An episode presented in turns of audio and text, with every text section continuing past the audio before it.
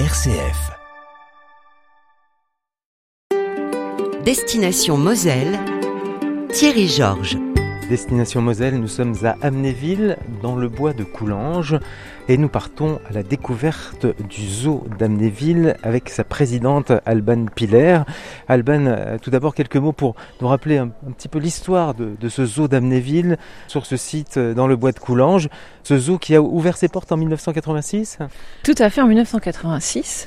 C'était à l'époque, vous l'avez dit, un bois, une forêt, Ouais. et, euh, et un jeune, euh, jeune homme qui avait euh, une idée d'en faire un, un zoo extraordinaire. Et effectivement, euh, 37 ans plus tard, nous voici dans ce zoo euh, qui a grandi, et, je pense que les générations ont vu euh, grandir avec eux. Le public d'ailleurs, euh, certains sont venus enfants, ils sont aujourd'hui parents, donc les, les visiteurs du zoo peuvent se compter sur plusieurs générations déjà. Ah oui, tout à fait. hein, Il y a plusieurs générations. C'est les grands-parents aujourd'hui. Grands-parents. Il y a, il y a- il y a une, non, il y a, il y a une vraie transmission dans la visite du zoo, la visite habituelle, au moins une fois, deux fois par an. Donc c'est ce que, c'est sur, sur quoi nous on travaille effectivement pour les faire venir et revenir avec beaucoup de plaisir. Voilà, et ce projet fou du zoo d'Amnéville, c'était le rêve euh, de Michel Louis. Michel Louis qui a longtemps euh, dirigé le zoo, mais qui n'est pas très loin aujourd'hui. Il reste toujours avec nous, euh, Michel, et il apporte évidemment son, son expertise sur la, la gestion zoologique. Ouais. Euh, donc c'est, ça- reste voilà, le fondateur attaché à son zoo évidemment. Comment s'organise-t-il le zoo d'Amnéville? Là, on est en train de marcher, je sais pas très bien où l'on où l'on est d'ailleurs, Alban Piller, mais euh, il y a vraiment de grands secteurs hein, dans le zoo. Nous sommes à l'entrée du zoo dans les animaux de nos forêts. Donc là, nous abordons les, les, les ours, l'ours brun. Euh, donc nous avons euh, plusieurs, plusieurs ours. Nous avons un frère et une sœur euh, qui viennent d'un orphelinat de Slovénie. Et nous avons Oral. Il vient d'un orphelinat? Oui, tout à fait. Euh, leur mère avait été abattue et donc il y a des orphelinats dans ces territoires très... Vous êtes famille d'accueil? On est famille d'accueil, euh, voilà, avec nos deux ours. Donc on est dans les animaux de nos forêts. On retrouve évidemment les lynx à l'entrée, parce que c'est aussi euh, une particularité du zoo d'Amnéville d'accompagner euh, des programmes de, de, protection d'animaux locaux. Donc on a les lynx, les faucons pèlerins, euh, là ici les ours. Donc on retrouve différentes espèces de nos forêts. C'est tout à l'entrée du zoo. Alors le zoo d'Amnéville, ce sont euh, autour de 2000 animaux, 360 espèces. C'est ça, on a effectivement, euh, en termes d'individus, bah, il y a des naissances, il y a des départs, des arrivées, donc ça bouge tous les jours.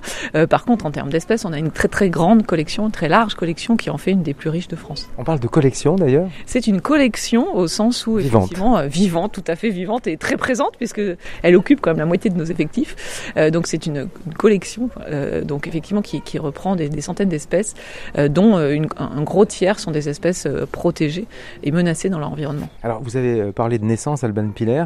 C'est important les naissances dans un zoo? Est-ce que quand euh, les naissances sont nombreuses, euh, est-ce que cela veut d'abord dire que les animaux se sentent bien dans le zoo, quoique c'est probablement organisé aussi la reproduction dans les zoos? Est-ce plutôt un signe de bonne santé? La reproduction est, un, est, est très encadrée. Évidemment, qui dit reproduction dit euh, nouveaux individus. On n'a pas des, des murs euh, extensibles, d'une part. Et ensuite, reproduction est eff- effectivement synonyme de, de, de- d'espèce et de poursuite de l'espèce. Et donc, euh, ça, c'est administré à l'échelle européenne. Et donc, ça fait partie des grands enjeux du zoo d'Amnéville, c'est de revenir dans cette grande cour européenne des zoos euh, et aquariums. Donc, c'est le HASA que nous avons réintégré l'an dernier, qui pilote euh, la reproduction en fonction de la situation de l'espèce dans l'environnement naturel ou dans les collections de zoos aujourd'hui. On on pourrait dire que ce sont des mariages arrangés pour euh, les animaux? Génétiquement, oui, puisqu'évidemment l'enjeu c'est le maintien de la qualité génétique de l'espèce. On peut s'approcher de l'ours peut-être? Cet ours est là depuis longtemps?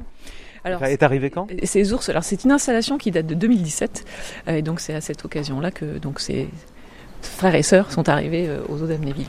Mais euh, il a l'air très calme, un Entendre côté jouer tous les pépère, un peu comme euh, ça. voilà, il y a les deux. En plus là, gentiment, la fraîcheur euh, les, là, les amener dans une période euh, un peu charnière dans l'année, puisque c'est euh, l'hivernation, pas l'hibernation, mais l'hivernation, c'est-à-dire qu'ils se mettent un peu au ralenti. Ils se mettent pas dans un coin et dorment pendant des mois, qu'on- on confond souvent les Donc deux. ça c'est l'hibernation. voilà, donc Ouais. là, c'est l'hivernation, ils ralentissent un peu le rythme. Et donc là, euh, avec les fraîcheurs matinales euh, qu'on peut connaître en automne et puis après en hiver, voilà, ils ralentissent doucement. Mais sinon, ils peuvent être tout à fait excités dans, le, dans leur enclos et jouer et courir partout. Sachant que alors le, le zoo hiverne-t-il ou hiberne-t-il ou le, le zoo d'Amnéville est-il ouvert en gros euh, toute l'année? Alors le zoo a toujours été ouvert euh, toute l'année. Et depuis, euh, depuis 2022, euh, on va dire qu'on rallume les feux euh, l'hiver puisque euh, nous avons donc cet événement euh, luminescence qui, euh, qui ouvre de la Toussaint en gros jusqu'aux vacances de Pâques. C'est quoi luminescence?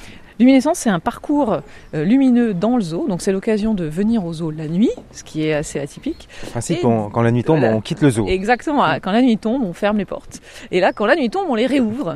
Et on invite le public à visiter le zoo de nuit avec donc un, un parcours euh, illuminé et, et complètement enchanté avec des thématiques euh, évidemment euh, qui tiennent du merveilleux ou du très coloré. Voilà, en tout cas une évasion à l'intérieur des portes du zoo l'hiver. C'est à proximité des animaux ou une, une autre partie du zoo? Il y a un peu des deux, c'est-à-dire que sur le parcours, c'est un parcours d'un kilomètre quatre euh, qui est travaillé une partie euh, dans le zoo, euh, à côté, des, à côté des, des animaux, on va dire. Mais évidemment, le parcours a été fait en fonction des espèces pour mettre les espèces les plus sensibles ou euh, à l'écart. de- ne- de- ne des pas déranger. Voilà, exactement. Donc ça a été prévu pour. Donc on passe à côté d'espèces qui sont plus désensibilisées la- aux, aux visiteurs. Si on, on détaille, Alban Pilar, les autres grands secteurs du zoo d'Amnéville, Alors c'est un grand voyage euh, dans les cinq, euh, cinq continents. c'est un tour hein, du monde, Sans hein. bouger d'Amnéville, euh, puisqu'on peut vous emmener aussi bien en plaine africaine que dans la jungle asiatique euh, ou encore dans le, le territoire Amazon. Donc on fait vraiment euh, tous, les, tous les continents du monde euh, en une journée à Amnéville. Destination Moselle sur RCF Jéricho Moselle. quels sont les animaux les plus fragiles dans un zoo? Y en a-t-il? Et, alors, euh, il y en a, il y en a, et on, a justement pour euh, pour bien s'en occuper euh, aussi bien une équipe de vétérinaires que de soigneurs, que d'éthologues pour s'assurer de leur, de leur bonne santé, de leur bien-être. En termes de fragilité, il y a différents types de fragilité. Il y a des fragilités qui peuvent être psychologiques, c'est-à-dire que les grands singes, par exemple, ça peut être des, des animaux qui vont avoir un- une dimension psychologique plus forte. C'est moins technique, mécanique, mais c'est plutôt une approche plus sensible de, de leur état d'esprit, de leur, de leur bien-être. Soit euh, sensibilité au climat. Euh, Ce sont des humains qui toussent, hein, ce ne sont pas les animaux. Voilà. Et pour le coup, s'ils toussaient, euh, on a nos équipes qui s'en occupent. Mais effectivement, pas pour les humains. ah, pas pour les humains, c'est vrai que c'est souvent ça. Les animaux sont chouchoutés un petit peu moins. Les visiteurs, on essaye quand même d'y remédier. Les éthologues, sont les spécialistes du comportement euh, animal. Tout à fait. Et ils analysent le comportement. Donc, euh, euh, il y a des espèces comme les ours polaires qui sont aussi très sensibles, euh, plutôt psychologiquement pour le coup. Et donc, on, on avait une équipe d'éthologues qui les a observés tous les jours euh, dans, dans le cadre de- d'études scientifiques, donc avec des données tout à fait enregistrées. Donc, on, on a ça aussi dans les équipes du zoo où on fait appel à l'université de, de Lorraine. Les ours polaires qui ont fait un, comeback, euh, ils étaient là, ils étaient partis, et puis ils sont revenus, pas les mêmes, au au zoo d'Amnéville. Effectivement, ça fait partie euh, d'une sollicitation de l'Organisation européenne des zoos et aquariums qui devait euh, placer deux individus mâles connaissant nos installations, euh, nous a demandé de euh, les accueillir parce qu'ils devaient être euh, sortis de leur parc, donc un en Allemagne, l'autre aux Pays-Bas. Et euh, la rencontre s'est bien passée. Il y a eu une phase d'ailleurs où ils étaient proches l'un de l'autre, mais sans contact l'un avec l'autre. Ils pouvaient se regarder à distance.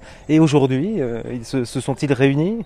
Euh, il y a effectivement toujours un gros travail de mise en contact parce que ce sont des individus, en plus c'est deux mâles, deux imposants mâles de 600 et 700 kilos. donc, De beaux euh, bébés. de beaux bébés et, et les ours polaires font partie des animaux les plus dangereux en tout cas euh, en termes d'ours on sait que c'est des animaux qui sont dangereux mais les ours polaires Malheureusement, euh, vraiment menacés. est très menacés si on passe dans le territoire euh, plutôt des félins on a des panthères aussi qui ont été mises en contact donc ces deux grands bébés euh, deux ours polaires deux grosses peluches qu'il a fallu mettre en contact effectivement on a eu euh, la chance et le travail aussi remarquable des soigneurs que ça se fasse plutôt très bien et aujourd'hui on les voit jouer ensemble dans l'eau Il y a eu le round d'observation. voilà. Il y a un round d'observation. Et comme pour le coup Michel Louis le dit souvent, un ours polaire, euh, ça va pas par quatre chemins. C'est-à-dire que ça peut être très grave s'ils s'entendent pas. Comme il dit, par rapport à l'homme, on sera pas blessé. Voilà, c'est plus radical que ça. Alors, les ours polaires, par exemple, ont un espace euh, naturel, euh, me semble-t-il. Chaque ours a un terrain, enfin, quand ça fond pas, mais euh, a un territoire énorme. Ce qui a changé vraiment dans les zoos, si on remonte il y a, je sais pas, un demi-siècle au moins, voire davantage, c'est euh, la façon dont euh, les animaux vivent dans les zoos et euh, leur zone de vie pour chaque espèce, c'est vraiment, peut-être pas pour certaines, pour les, plus petites, mais c'est vraiment agrandi. On, ne traite plus les animaux en zoo comme ils le furent il y a euh, 50 ou 100 ans. Il y a une connaissance, on va dire aussi, qui a évolué sur, sur les animaux. Il y, a une, il y a une approche plus sensible aussi euh, de leurs conditions, de bien-être, encore une fois, physiologique. De moins une préoccupation dans le passé. psychologique. C'est-à-dire qu'on était peut-être plus dans une présentation uniquement pour euh, le, le- le visiteur et peut-être euh, la prise en compte un peu moindre de l'aspect sensible de l'animal aussi. Et c'est vrai que toute la connaissance autour du bien-être animal s'étoffe de jour en jour parce que euh, on, on a souvent l'habitude de projeter nos propres, on appelle ça l'anthropomorphisme, c'est-à-dire qu'on se projette sur l'animal nos propres besoins, ce qui ne sont pas forcément euh, le cas. Euh, on peut avoir, nous, on peut avoir plutôt un besoin social, là où euh, dans certaines espèces, l'animal il sera bien tout seul. Est-il bon de le rappeler Il n'y a pas d'animal sauvage qui entre dans un zoo? Non, plus du tout. Ça fait partie des évolutions. C'est-à-dire qu'aujourd'hui, les animaux sont des animaux qui sont nés sur plusieurs générations en captivité et qui ne sont pas absolument pas prélevés dans la nature. Par contre, ce qui est malheureux, c'est que ce qui se développe et qu'on accueille de plus en plus dans les zoos, alors pas forcément en présentation, mais souvent en quarantaine, ce sont des animaux qui sont issus de saisies et de trafic animalier. Euh, et ça, ce sont des animaux qui, euh, pour certains, sont en attente de jugement, etc. Et donc, on nous sollicite soit pour aider les forces de l'ordre et l'Office français de la biodiversité à les, capturer euh, et à les détenir ici, puisqu'on a tout l'encadrement sanitaire pour les détenir. Alors, le zoo d'Amnéville a, traversé il y a quelques années une période de turbulence. Le zoo en est complètement sorti. C'était lié à Tiger World. Vous avez une magnifique, enfin, salle de spectacle qui est assez euh, euh, particulière quand même, faut dire, au, niveau du décor. Euh, est-ce que maintenant vous avez trouvé une vocation pour cette salle? Ah, Il y a plusieurs choses. Il y a effectivement cet élément dans le zoo qui était Tiger World. Après, comme pour tout le monde, on va dire, le rachat du zoo en 2020 a aussi sonné l'heure du Covid. Euh, c'est un fonds d'investissement. Hein. C'est un fonds d'investissement parisien qui est Prudentia, venu, Capital. Prudentia Capital qui, est venu au chevet du zoo pour le racheter et lui donner un, nouvel élan. La difficulté, c'est que le Covid est arrivé en même temps et que depuis, quand même, on a plutôt enchaîné toutes les toutes les difficultés de la terre, mais comme voilà, qu'elles sont exposées tous les entrepreneurs et même particuliers d'inflation diverses, etc. Donc sur un, un fonds de la, compétence du zoo, l'identité du zoo. On reste sur euh, un zoo qui progresse, se développe, euh, repart sur une course de progression et de développement. Maintenant, euh, la situation fait que ça reste compliqué mhm. et que même si d'une baguette magique on voudrait agrandir, rénover, on peut pas le faire aujourd'hui compte tenu de la situation économique. Mais on a des équipes qui sont surmotivées pour faire en sorte que le visiteur y trouve toujours son compte et des nouveautés. Y a-t-il des espèces manquantes encore aujourd'hui? Il n'y a pas de panda ici. Hein. Il n'y a pas de panda, les pandas sautent. Effectivement, euh, une espèce qui est distribuée, il y en a un par pays, en tout cas un zoo qui en détient un dans chaque pays. c'est limité. Oui, ah c'est ah diplomatique. c'est pas villes. c'est pas villes. Mais en, l'occurrence, les espèces sont plutôt déjà très larges ici, il y a beaucoup de choses. Euh, par contre, l'enjeu, c'est de comment on les présente, encore une fois, et comment le public, lui, attend soit plus d'immersion, c'est-à-dire aller plus au contact, donc évidemment pas avec toutes les espèces, ou une présentation qui change les choses. Et donc c'est vrai qu'aujourd'hui on va plus vers de la mixité d'espèces pour que dans un même enclos on ait à la fois euh, des espèces qui peuvent occuper euh, le, le, le, le, sol ou plutôt euh, les airs ou des, des, tablettes, etc. Donc on, on, essaie de travailler sur une nouvelle présentation et des nouveaux services aussi aux visiteurs pour des moments de pause. Ça a été notamment les créations d'aires de jeu parce que sur une visite de 4-6 heures, on a aussi besoin quand on est en famille de pouvoir se poser et pas subir une visite épuisante. Le zoo est labellisé qualité Moselle, c'était important c'est important parce que dans la, dans la stratégie de reprise du zoo, il y a évidemment la partie purement zoologique, réaccréditation internationale, etc. Mais il y a aussi le rappel et le, de conforter l'ancrage du zoo dans son territoire. Et euh, l'ancrage du zoo dans son territoire, ça veut évidemment dire euh, retisser des liens avec euh, toutes les institutions et afficher des valeurs aussi de, qualité et de contribuer à l'attractivité de la Moselle, Grand Est et même ce territoire, on dire, des trois frontières.